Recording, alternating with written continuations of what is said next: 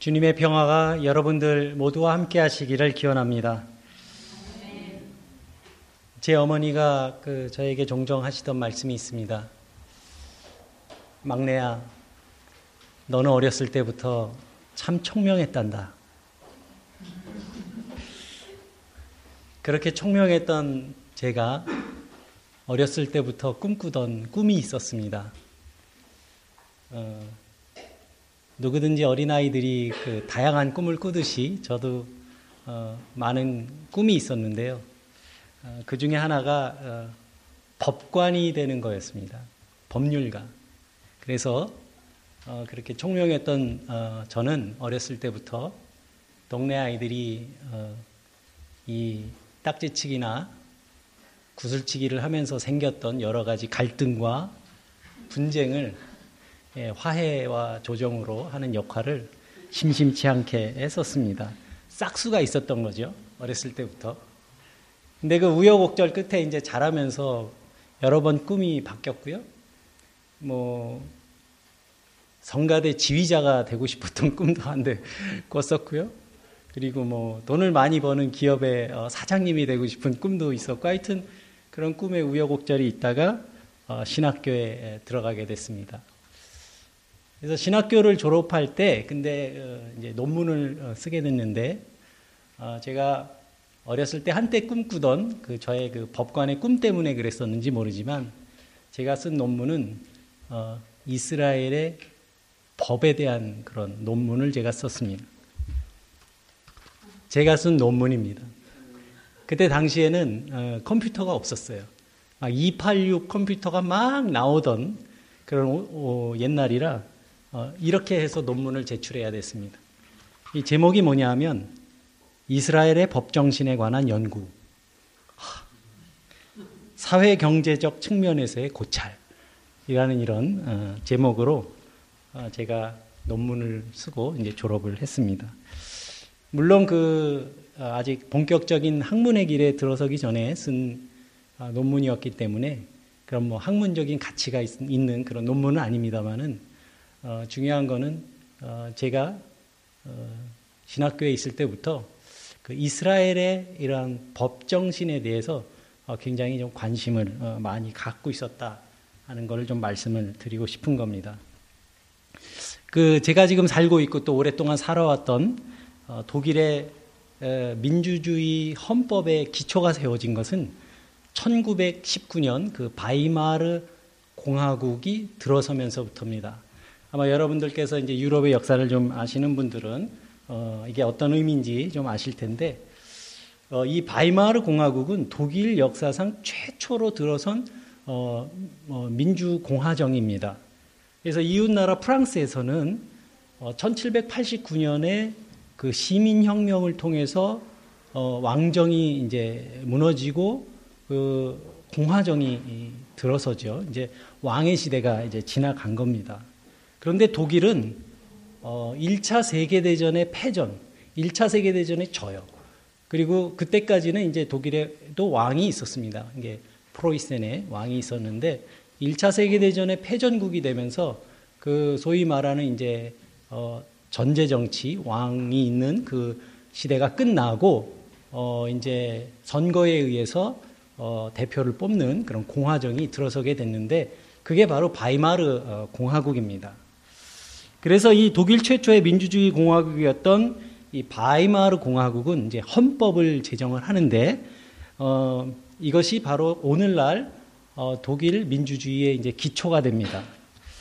그리고 그 이러한 그 독일의 어, 이 민주주의의 기초를 어, 받아들인 어, 빠르게 받아들인 나라가 일본입니다.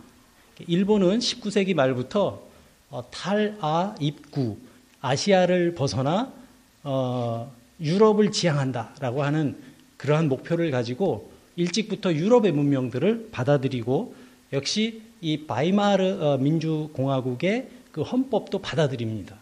그리고 우리나라는 그 일제 강점기를 지나서 어, 건국을 하고 그 다음에 이제 재정 어, 정부가 들어서잖아요.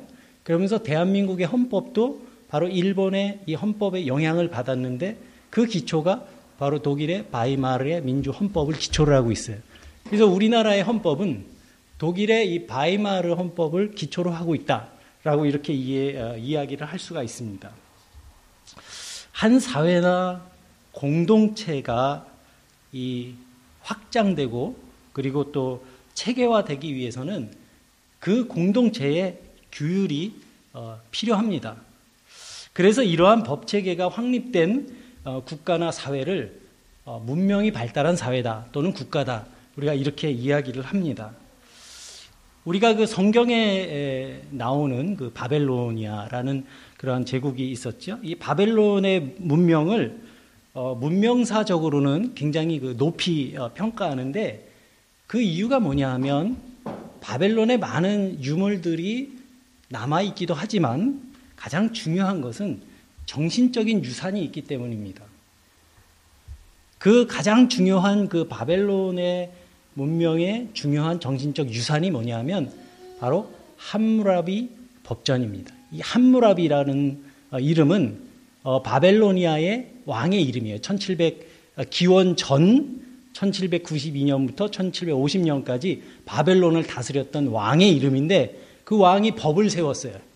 그래서 어, 이것이 돌판에다가 새긴 겁니다. 그것이 함무라비 법전이에요. 어, 세계에서 두 번째로 오래된 한 100년 전에 수메르 법전이라고 하는 게 이제 발견이 돼서 두 번째가 됐지만 아무튼 이 함무라비 법전은 인류가 가지고 있는 거의 최초의 성문법이라고 이렇게 이야기를 할 수가 이게 기록으로 남긴 어, 법전입니다. 근데 이 함무라비 법전에 중요한 법정신이 있어요.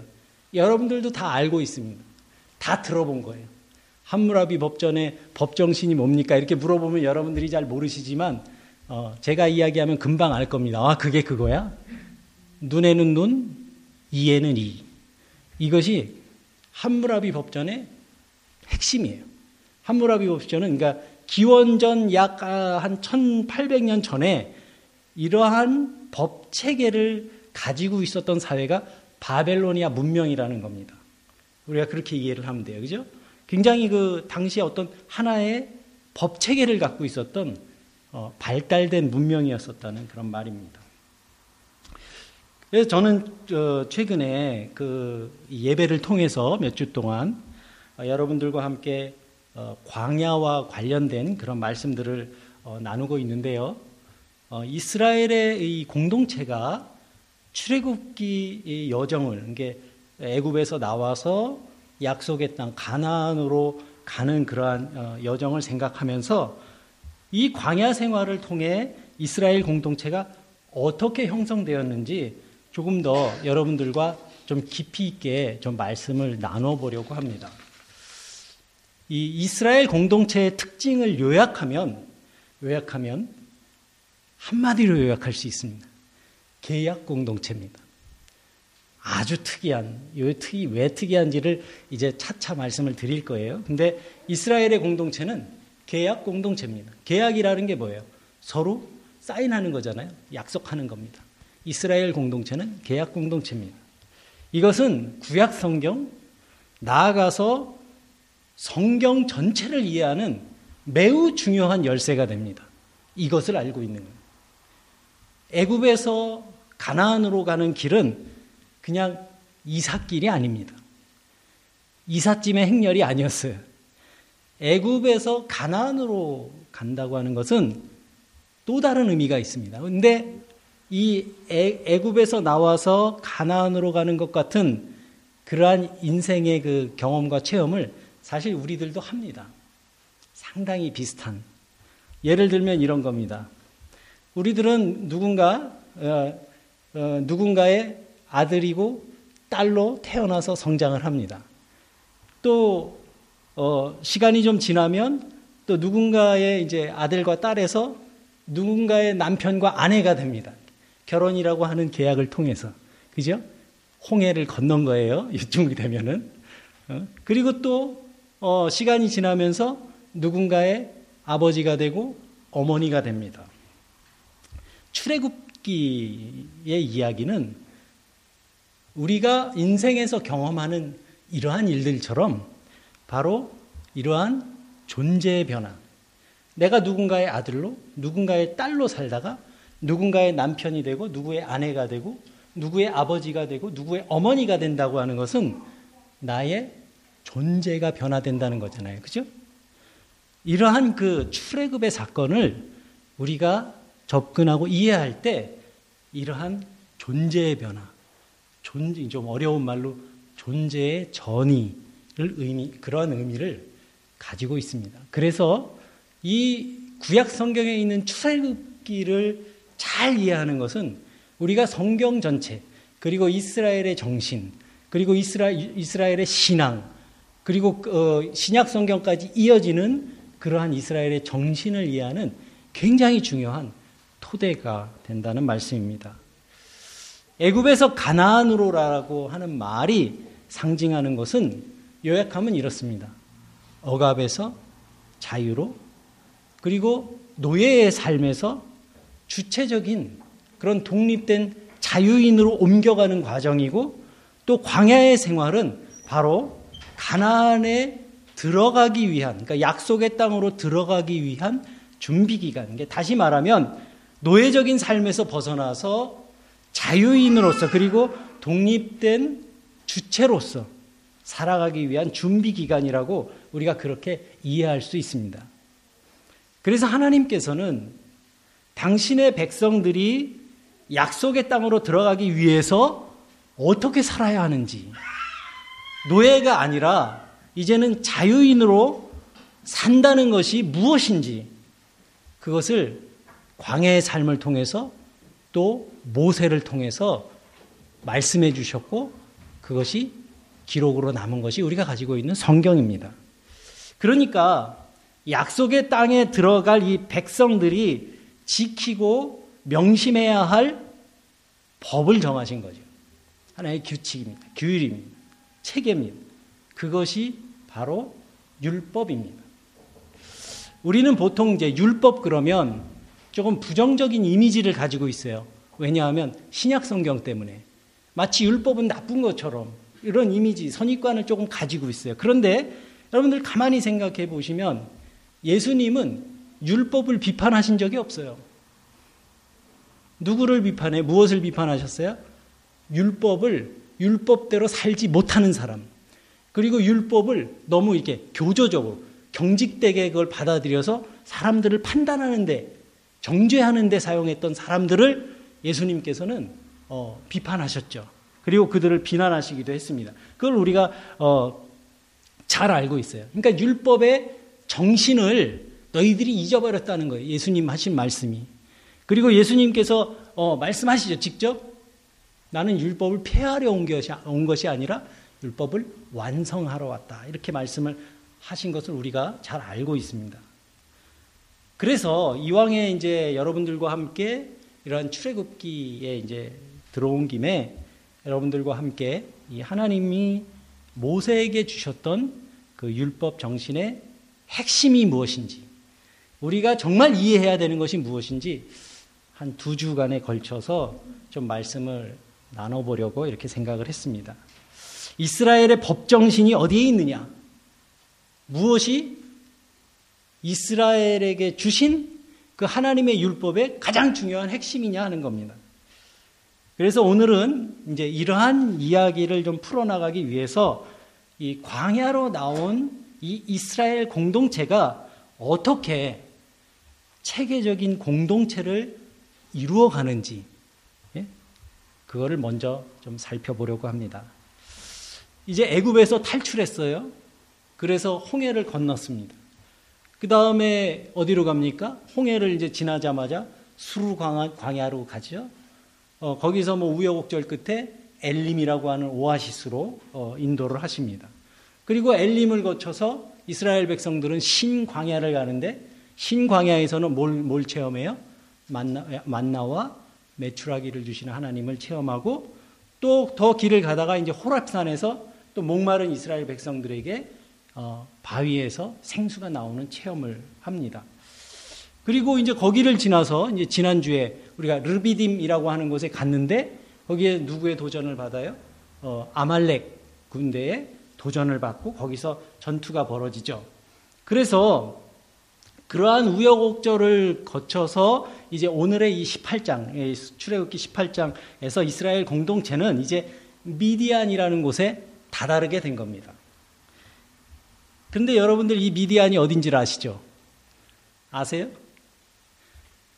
바로 모세가 하나님의 부르심을 받기 전에 애굽의 왕자에서 도망가서 40년 동안 생활했던 지역이 바로 이 미디안입니다.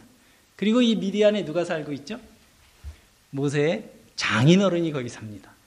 장인. 어? 장인어른이 사는데요. 이게 처갓집이라는 얘기죠. 처갓집. 모세의 처갓집입니다. 그래서 이 모세의 어, 장인어른인 이드로는 또 이 지역의 제사장이었다. 이렇게 기록하고 있습니다. 그래서 그랬는지 이 아말렉 민족들은 막 이스라엘 민족이 가까이 오니까 막 놀래가지고 싸움을 걸었는데 이 미디안 사람들은 어, 아말렉 사람들과는 다르게 이스라엘 사람들을 환대했습니다. 그 어려운 처지에 있는 그 이스라엘 백성들을 그 사정을 잘 헤아려주고 또 굉장히 환대했어요. 어, 그럴 만한 뭐 당연한 이유가 있겠죠. 왜냐하면 모세의 장이었던 이드로가 이제 야외 하나님이 이스라엘이 애굽을 떠나서 여기까지 오기까지의 그 과정에서 하신 그 하나님의 일을 소문으로 이미 다 듣고 있었던 거예요. 애굽 땅에서 벌어졌던 그 열 가지 재앙의 이야기, 그리고 군대에게 쫓기던 이스라엘 백성들이 홍해 바다를 건넌 이야기, 이것도 다 소문을 통해서 듣습니다. 그리고 어, 신광야에서 어, 배고픈 어, 사람들 에게 만나와 메추라기를 통해서 먹이신 이야기도 소문을 통해서 듣습니다. 그리고 어, 멀지 않은 곳에서 아말렉 어, 어, 군대와 싸움이 났는데 거기에서 승리한 이야기도 이곳까지 다 전해졌습니다.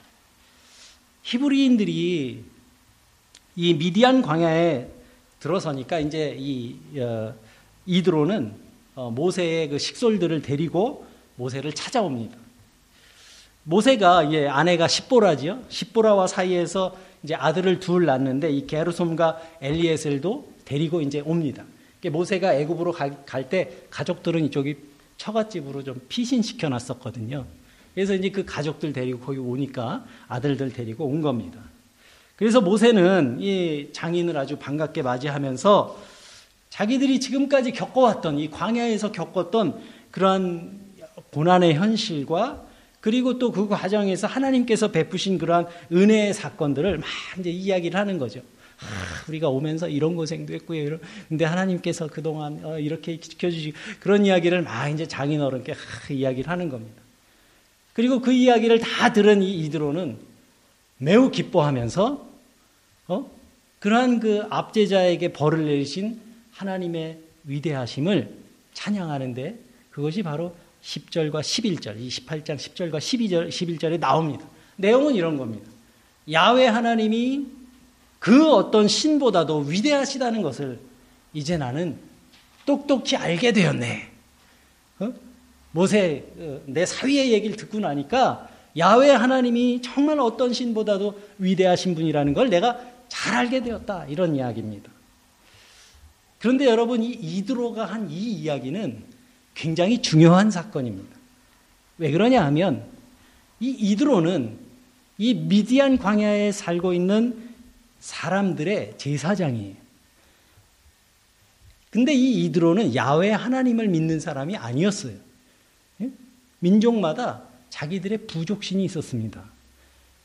그러니까 하나님을 섬기지 않는 제사장이 야외 하나님을 인정하는 최초의 사건인 거예요. 이때까지만 해도 이 야외 신앙이라고 하는 것은 그 근동 지역의 보편적인 신앙이 아니었습니다. 고대 세계에서는요, 부족마다 자기들이 섬기는 신이 있었어요. 야훼도, 어, 야훼 하나님도 역시 그러한 부족 신 중의 하나였습니다. 애굽에서 탈출해서 나온 그 노예들, 히브리 민족의 부족 신이 야훼 하나님이었던 거예요. 그러니까 이 이드로가 한 이 고백은 이스라엘 공동체 밖에서 야외 하나님을 인정하는 최초의 순간인 겁니다. 이거는 굉장히 중요한 예, 반환점이에요. 하지만 이런 어, 이제 그런 그 이드로가 이스라엘 백성들의 여정을 통해서 야외 하나님의 위대함을 기꺼이 인정하게 된 겁니다. 아, 야외 하나님 위대하시다. 이렇게 구원을 경험한 사람들의 그러한 진실한 고백은 삶의 아름다운 변화를 일으키게 되어 있습니다. 그리고 이드로는 그 자리에서 즉시 하나님께 번제와 희생 제물을 어, 바쳤고 또 아론을 비롯한 이스라엘의 장로들이 모두 와서 하나님 앞에서 모세의 장인과 함께 그 제사를 드린 음식을 나누어 먹습니다. 자, 이제 그러고 나서 다음 날이 됐어요. 그 다음 날이 돼서 이제 이드로가 장인 어른이 사위가 일하는 거를 이렇게 봅니다. 모세는 뭘 하고 있었냐면 모세가 아침부터 저녁까지 이 백성들 사이에 생기는 문제들을 이거를 해결하느라고 하루 종일 거기에 매달려 있는 거예요. 막 저기 뭐야 애굽에서 나온 사람들이 한 200만 명 정도 되니까 그 안에서 얼마나 많은 문제들이 있었겠습니까? 코피 터져서 오는 사람도 있었을 거고, 뭐, 뭐, 뭐, 없어졌다고 오는 사람도 있을 거고, 뭐, 싸우다 이빨 부러진 사람도 있을 거고, 뭐, 아니, 뭐, 별의별 문제가 다 있을 거 아니에요? 사람, 사람 사는 세상 다 그렇지 않습니까? 그러한 갈등들이 있었을 거예요. 그러니까 이스라엘 백성들이 이렇게 애굽에서 나와서 함께 고통을 겪으면서 구원을 체험하기도 했지만, 현실의 그러한 열악한 삶 속에서 그러한 감격들은 그냥 사라져 버리고 그러한 자기들의 삶의 불편함 속에서 그런 갈등이 이제 드러나게 된 겁니다. 그래서 여러분 이러한 어, 성경의 이야기들을 보면 참 우리가 형편이 어려울 때 다른 사람을 배려할 줄 아는 사람이 정말 그 정신적으로 성숙한 사람입니다. 우리가 그 보통 인간은 이성적인 존재라고 우리가 생각하지만 인간의 실상은 그렇지가 않아요. 인간은 굉장히 감정과 본능에 따라서 움직이기 쉬운 그런 존재이기도 합니다. 하여튼 모세는 이 백성들 사이에서 생기는 이러한 저런 갈등을 잘 조정하지 않으면 이 연약하기 이를 데 없는 이 이스라엘 공동체가 깨져버릴 수도 있다고 그렇게 판단했던 거예요. 그래서 모세가 직접 나서서 사람들 사이에서 일어나는 그러한 갈등과 분쟁을 어, 중재하는 그러한 역할을 한 겁니다. 총명했던 제가 어렸을 때 동네에서 했듯이 모세도 그렇게 한 거예요. 사람들 사이의 문제를 조정을 한 겁니다. 여러분, 우리가 이 출애굽 역사에서 말하는 하나님의 구원, 하나님의 구원이라는 개념은 정의의 회복이라고 하는 어, 개념과 굉장히 관련이 깊습니다. 이제 다음 주나 다음 주를 통해서 이스라엘 율법이 가지고 있는 그 법정신에 대한 말씀을 좀 드리겠지만 이 성경은 이 하나님께서 어? 히브리인들의 신음 소리를 들으셨다고 그랬어요. 거기에 대한 응답이 출애굽이었습니다. 그리고 그들이 겪고 있는 그 고통을 외면하지 않으셨어요. 성경이 그렇게 기록하고 있습니다. 하나님은 이러한 억압과 착취로 유지되었던 그 애굽의 그러한 그 전제 정치에서부터 사람들을 해방시키고 모든 사람들의 생명이 그 존중받는 새로운 땅으로 이끌어내신 겁니다. 우리가 이 좋은 민주주의 사회에서 세상에서 살고 있기 때문에 이걸 우리가 당연하다고 생각하기가 쉽지만 사실 이 성경이 기록하고 있는 이 이야기는 역사적으로나 문명사적으로나 사회학적으로 봤을 때 이거는 실로 놀라운 이야기예요. 이때가 기원전 2000년 무렵이라고 한번 생각을 해보세요. 그러니까 출애굽의 시기는 기원전 한 1440년대인데 그때에 이러한 어떤 그 사회 시스템을 제시하고 있는 거예요. 그 우리나라는 이 시대에 기록도 없어요. 대한민국은. 중국도 뭐 주나라, 은나라 그 이 그거보다도 한 300년 전에 아주 오래된 시, 그 고대 세계의 이야기입니다. 이집, 이집트 문명을 중심으로 한 이 고대 사회는 역사적으로 봤을 때 신화의 시대예요. 그리고 이러한 신화의 시대의 중요한 특징은 뭐냐면 사회가 어떻게 구성되어 있냐면 피라미드형, 피라미드형. 그러니까 꼭지점에 있는 이 한 사람을 위해서 나머지가 다 존재하는 그런 세상이었다는 말씀입니다. 그러니까 왕이 죽고 나면 막 수천 명씩 같이 묻고 그랬잖아요. 그게 고대 사회의 어, 세상이었어요. 그리고 그 그리고 그 이 정점에 있는 각 꼭지점에 있는 이 사람이 누구예요? 그 이집트의 파라오잖아요. 파라오를 누구라 그랬어요? 태양의 아들, 태양 신의 아들. 그러니까 자기가 신인 거죠 스스로. 그런 고대 사회는 그렇게 어, 꼭지점에 있는 그 한 사람을 위한 그러한 세상이었던 겁니다. 그런데 성경을 여러분들도 읽어 잘 읽, 알고 계시기 때문에 잘 아시리라고 생각합니다만은 이 히브리 민족의 부족 신이었던 이 야훼 신앙은 그러한 고대 세계에서 완전히 다른 세상을 제시하고 있는 겁니다. 성경이 제시하는 이 사회는 고대 세계에서 아주 당연하게 생각했던 이 피라미드형 구조가 아니라 원통형의 구조로 된 사회입니다. 다시 말하면 모두가 평등한 세상을 말하고 있는 거예요. 뭐냐 하면 우리 모두 너나 나나 파라오 너 너도 나도 하나님이 지으신 피조물이라는 거예요. 어? 네가 무슨 신이냐 이겁니다. 한마디로 얘기하면 여러분 성경이 위대한 책인 이유가 바로 여기에 있습니다. 그리고 이 책에서 야외 하나님의 정신을 읽어낼 수 있어야 우리가 하나님을 제대로 알 수 있는 겁니다. 성경은 인류의 기원에 대한 그러한 기록이 아니에요. 그런 고고학 서적이 아닙니다. 성경을 우리가 그런 식으로 대하면 성경을 바르게 이해하기가 어렵습니다. 믿음은 내가 믿고 싶은 걸 믿는 게 아니라 내가 믿어야 할 것이 무엇인지를 정확하게 알고 믿는 것이 바른 신앙입니다. 히브리인들은 지금 젖과 꿀이 흐르는 약속의 땅을 향해서 나가고 있습니다. 하지만 그들은 아직 이 약속의 땅에 합당한 백성들이 되기에는 너무 부족한 사람들인 거예요. 여전히 자기의 이기적인 욕망을 따라서 움직입니다. 하나님의 뜻을 내면화시키지 못한 그러한 상태입니다. 이러한 백성들의 모습을 보면서 몸이 다른 건 이제 모세예요. 애굽에서 나온 이 히브리 사람들은 영적으로 보면 아직 어린애 같은 거예요. 백성들이 자, 자기 중심적이고 조금만 힘들면 남 탓하고 원망하고 뭐 이러기에 바쁜 겁니다. 모세는 갈등이 생길 때마다 하나님의 뜻에 비춰서 백성들 사이를 중재했습니다. 근데 아무리 뛰어난 뭐 위대한 사람이라고 하더라도 사람의 역량에는 한계가 있기 마련이죠. 모세에게도 일이 너무 과중했던 겁니다. 그래서 사위가 일을 하는 걸 이렇게 옆에서 지켜보던 장인 어른은 그렇게 무리해서 일을 하다가 번아웃 되면 너뿐만 아니라 백성들도 다 지치고 말 거다. 이렇게 조심스럽게 모세에게 충고를 하는 겁니다. 그것이 바로 그 내용이 이 이드로의 충고의 내용이 오늘 본문의 내용입니다. 어, 여기까지 설명하느라고 해먹었어요. 그러니까 이 어, 모세도 지금 80세가 넘었잖아요. 그죠?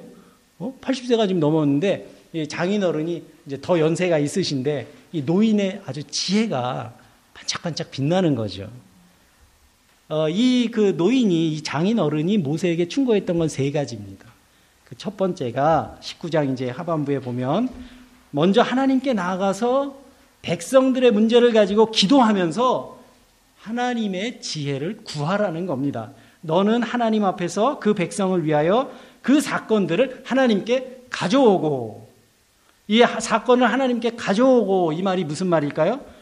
기도의 삶이라고 우리가 이해할 수 있겠죠. 하나님 앞에 가져가는 게 뭐예요? 그 문제를 기도하는 삶입니다.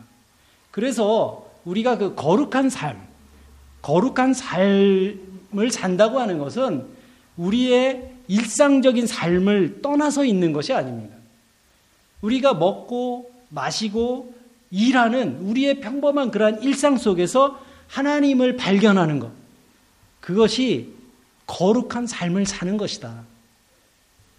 삶의 애환이 있는 바로 그 자리, 우리의 눈물이 있고 우리의 한, 한숨이 있고, 우리의 탄식이 있고, 또 우리의 갈등이 있는 바로 그 자리에서 하나님을 발견하라는 겁니다. 그것이 거룩한 삶을 사는 것입니다. 그런데 사람의 이제 경험과 지식에는 한계가 있죠. 그렇기 때문에 우리의 기도는 그러한 나의 한계 속에서 우리가 만나는 그 문제를 하나님께 여쭈어볼 그러한 용기를 내는 걸 말하는 겁니다. 그리고 그러한 믿음이 우리들의 삶을 새롭게 해요. 여러분들도 아마 기도 속에서 그러한 체험을 하실 거라고 생각을 하는데 우리의 문제를 하나님께 여쭤볼 때 그 기도의 기도를 통해서 우리에게 새로운 힘과 지혜를 주시기 때문에 그렇습니다. 그런데 여러분, 이거보다 더 중요한 게 있습니다. 문제를 하나님 앞에 가져가서 여쭈어 볼 때, 지금 나를 힘들게 하고 있는 이 문제가 곧 하나님의 관심사이기도 하다는 것을 우리가 깨닫게 됩니다. 사실 여러분 곰곰이 생각해 보세요. 우리가 기도할 때 빠지는 딜레가 뭐, 딜레머가 뭐냐 하면 과연 하나님께서 내가 드리는 이 나의 기도를 들으실까? 하나님이 이러한 문제에도 관심이 있을까? 그거잖아요. 가만히 생각해 보세요, 스스로. 그것 때문에 우리는 갈등을 겪거든요. 이 말은 지금 나에게는 이 절실한 이 문제가 하나님께도 관심, 하나님의 관심사가 될까? 이거거든요. 그렇지만 우리의 사소한 삶의 일상, 나의 감정의 문제 같은 것들도 하나님의 관심사가 된다는 말씀입니다. 이것이 기도의 원리입니다. 그래서 기도하는 사람은 지금 당장 내 눈앞에 답이 보이지 않더라도 낙심하지 않을 수 있는 거예요. 강조 집사님 그렇지 않아요? 어디 계세요? 하나님께서 풀어 가시리라고 하는 믿음이 있기 때문에 그렇습니다. 지금 이드로가 모세에게 해주는 이 충고는 이렇게 정말 마르지 않는 샘을 가르쳐 주는 거예요. 아주 노인의 지혜입니다. 그리고 우리가 배워야 할 믿음의 원리이기도 합니다. 두 번째로 이드로가 모세에게 가르쳐 준 두 번째 충고는 백성들에게 하나님의 뜻이 어디에 있는지를 가르쳐 줘라. 그 가르쳐 줘서 이 백성들이 마땅히 가야 할 길과 그리고 마땅히 해야 할 일이 무엇인지 그것을 알려줘라. 20절입니다. 그들에게 윤례와 법도를 가르쳐서 마땅히 갈 길과 할 일을 그들에게 보이고 이 말은 백성들을 자기 운명에 능동적으로 대처하는 그러한 어, 사람으로 세우라는 말입니다. 정신적으로 성숙하지 못한 사람의 특징은 늘 환경을 탓하는 거예요.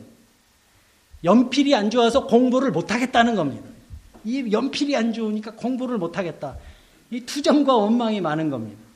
그런데 성숙한 사람은 자유를 향한 길에서 우리가 겪게 되는 그러한 고통을 인생의 수업료라고 생각하는 사람이에요. 야, 지금 어렵긴 하지만 내가 이걸 통해서 더 성숙해질 거야. 더 강해질 거야. 이렇게 단련이 될 거야. 이렇게 여기는 사람입니다. 지금 이스라엘 백성들은 약속의 땅으로 가기 위해서 반드시 거쳐가야 하는 길을 지금 가고 있는 겁니다. 여러분들은 사람이 떡으로만 살 것이 아니요. 하나님의 입으로 나오는 모든 말씀으로 산다는 그 말씀을 알고 계시죠. 이 말씀을 여러분들 어떻게 이해하십니까? 한 사람이 자유인으로 또 독립된 주체로 살기 위해서는 생계 문제, 먹고 사는 문제만 해결된다고 살 수 있는 게 아니지요. 말씀으로 산다는 말이 무슨 뜻입니까? 진리 안에서 산다는 말입니다. 진리 안에서 산다는 말은 내가 누군지 바로 알고 산다는 그런 말입니다. 그 사람의 정신이 바르게 서야 제대로 살 수 있다는 그러한 말씀이지 않, 어, 말씀입니다. 여러분, 여러분들도 아마 잘 알고 계실 것 같은데 사람이 사는데 필요한 것은 밥이 전부가 아닙니다. 사람에게는 밥보다 더 중요한 게 있어요. 그게 뭐냐 하면 내가 살아가야 할 이유입니다. 이 의미를 상실한 사람은요, 산의 진미가 눈앞에 있어도요, 입맛이 없어서 못 먹습니다. 살맛을 잃게 되는 거예요. 내가 왜 살아야 되는지를 모르는 거예요. 그래서 목회 상담하다가 제일 어려운 분이 누구냐 하면, 목사님, 요즘 저는 왜 사는지 모르겠어요. 제일 어려워요. 이런 분들이. 그래서 여러분, 내 곁에 있는 사람에게 이러한 느낌을 자꾸 주는 게 좋아요. 사랑하는 사람에게 자꾸 이런 느낌. 당신은 나에게 꼭 필요한 사람이야. 어? 당신이 있기 때문에 내가 있을 수 있어. 이런 느낌을 자꾸 주잖아요? 그러면 그 사람의 삶이 이렇게 생기가 생기는 모습을 여러분들 보게 될 겁니다. 아멘 안 하시네, 그까지. 이렇게 좋은 얘기를 하는데. 진짜 그래요. 내, 나한테는 당신이 필요해. 당신이 얼마나 소중한 사람인데. 그겁니다. 존재의 이유. 내가 왜 살아야 하는지. 그것을 알게 느끼면 그 사람은요, 아무리 어려운 일을 만나도 살게 돼 있습니다. 이드로가 모세에게 백성, 어, 백성들에게 율례와 법도를 가르치라고 한 말은 이 아주 그냥 오합지졸의 이 히브리 백성들에게 애굽에서 우리를 이끌어내신 하나님의 의도가 무엇인지를 제대로 가르쳐라. 그 말인 겁니다. 왜 하나님께서 당신들을 애굽에서 나오게 하셨는지 그거를 깨달아야 된다는 말입니다. 이걸 깨닫게 된 사람은 어떻게 변하겠습니까? 자존감과 주체의식을 갖게 되겠죠. 내가 하나님의 백성이라는 그러한 자부심이 생기는 겁니다. 지금 현실은 어렵지만 나는 하나님의 자녀라고 하는 하나님의 백성이라고 하는 자부심이 생기는 겁니다. 이 굉장히 중요한 문제입니다. 이 백성들을 역사의 주체로 세우는 일이에요. 이 이드로의 이 지혜가 아주 번쩍번쩍 빛납니다. 모세가 위대한 지도자고 또 하나님의 종이긴 했지만 그러한 모세에게도 이렇게 배워야 할 것이 많은 그런 사람이었던 겁니다. 마지막으로 이드로의 세 번째 충고는 그의 일을 도울 수 있는 사람을 세우라는 거예요. 일 잘하는 사람들이 빠지기 쉬운 오류가 그거죠. 자기 혼자 다 해야 되는 거. 저도 옛날에 그랬어요. 나 혼자 다 해야 직성이 풀려. 그런데 좋은 지도자는 조금 부족해 보이더라도 내게 주어진 권한을 누군가에게 이렇게 위임할 수 있는, 함께 나누어서 할 수 있는 그런 사람이 좋은 지도자가 될 수 있습니다. 지금은 조금 부족하더라도 그 일을 함께 감당하면서 그 사람이 이렇게 성장할 수 있도록 돕는 겁니다. 그러한 그 어, 신뢰, 그러한 어, 믿음 이것을 전제를 하고 있는 겁니다. 이드로는 이 모세를 도와서 재판관의 역, 역할을 할 사람들로 어떤 사람들을 세워야 하는지 아주 구체적으로 말합니다. 어떤 사람입니까? 그들은 능력과 덕을 함께 갖춘 사람이어야 하는데 하나님을 두려워하며 참되어서 거짓이 없으며 부정직한 소득을 싫어하는 사람이어야 합니다. 이러한 사람이 지도자가 돼야 된다는 말이야. 이만하면 아주 훌륭한 사람이 되는 거죠. 세상에 능력 있는 사람은 많습니다. 얼마든지 스펙이 좋은 사람은 많습니다. 그런데 탁월한 그 능력에 덕을 겸비한 사람은 그렇게 많지 않아요. 저는 우리 교회의 그 청소년들이 어, 좋은 스펙과 함께 그런 훌륭한 성품과 덕을 갖춘 그런 하나님의 일꾼들이 되시기를 바랍니다. 부모님들은 좀 더 크게 하셔도 되는데, 야, 안 하시네. 정말로, 저는 늘 그, 우리 청소년들 위해서 그렇게 기도해요. 이 능력이 출중해도요, 덕이 없는 사람이 지도자가 되면요. 많은 사람들이 고통을 당해 피해를 입습니다. 저는 그 요즘 한국 사회의 그런 지도력의 문제도 바로 이러한 관점에서 봐야 한다라고 봅니다. 또 재판관은 하나님을 경외하는 사람이어야 한다. 그래야 자기의 사심 없이 판단할 수 있다는 겁니다.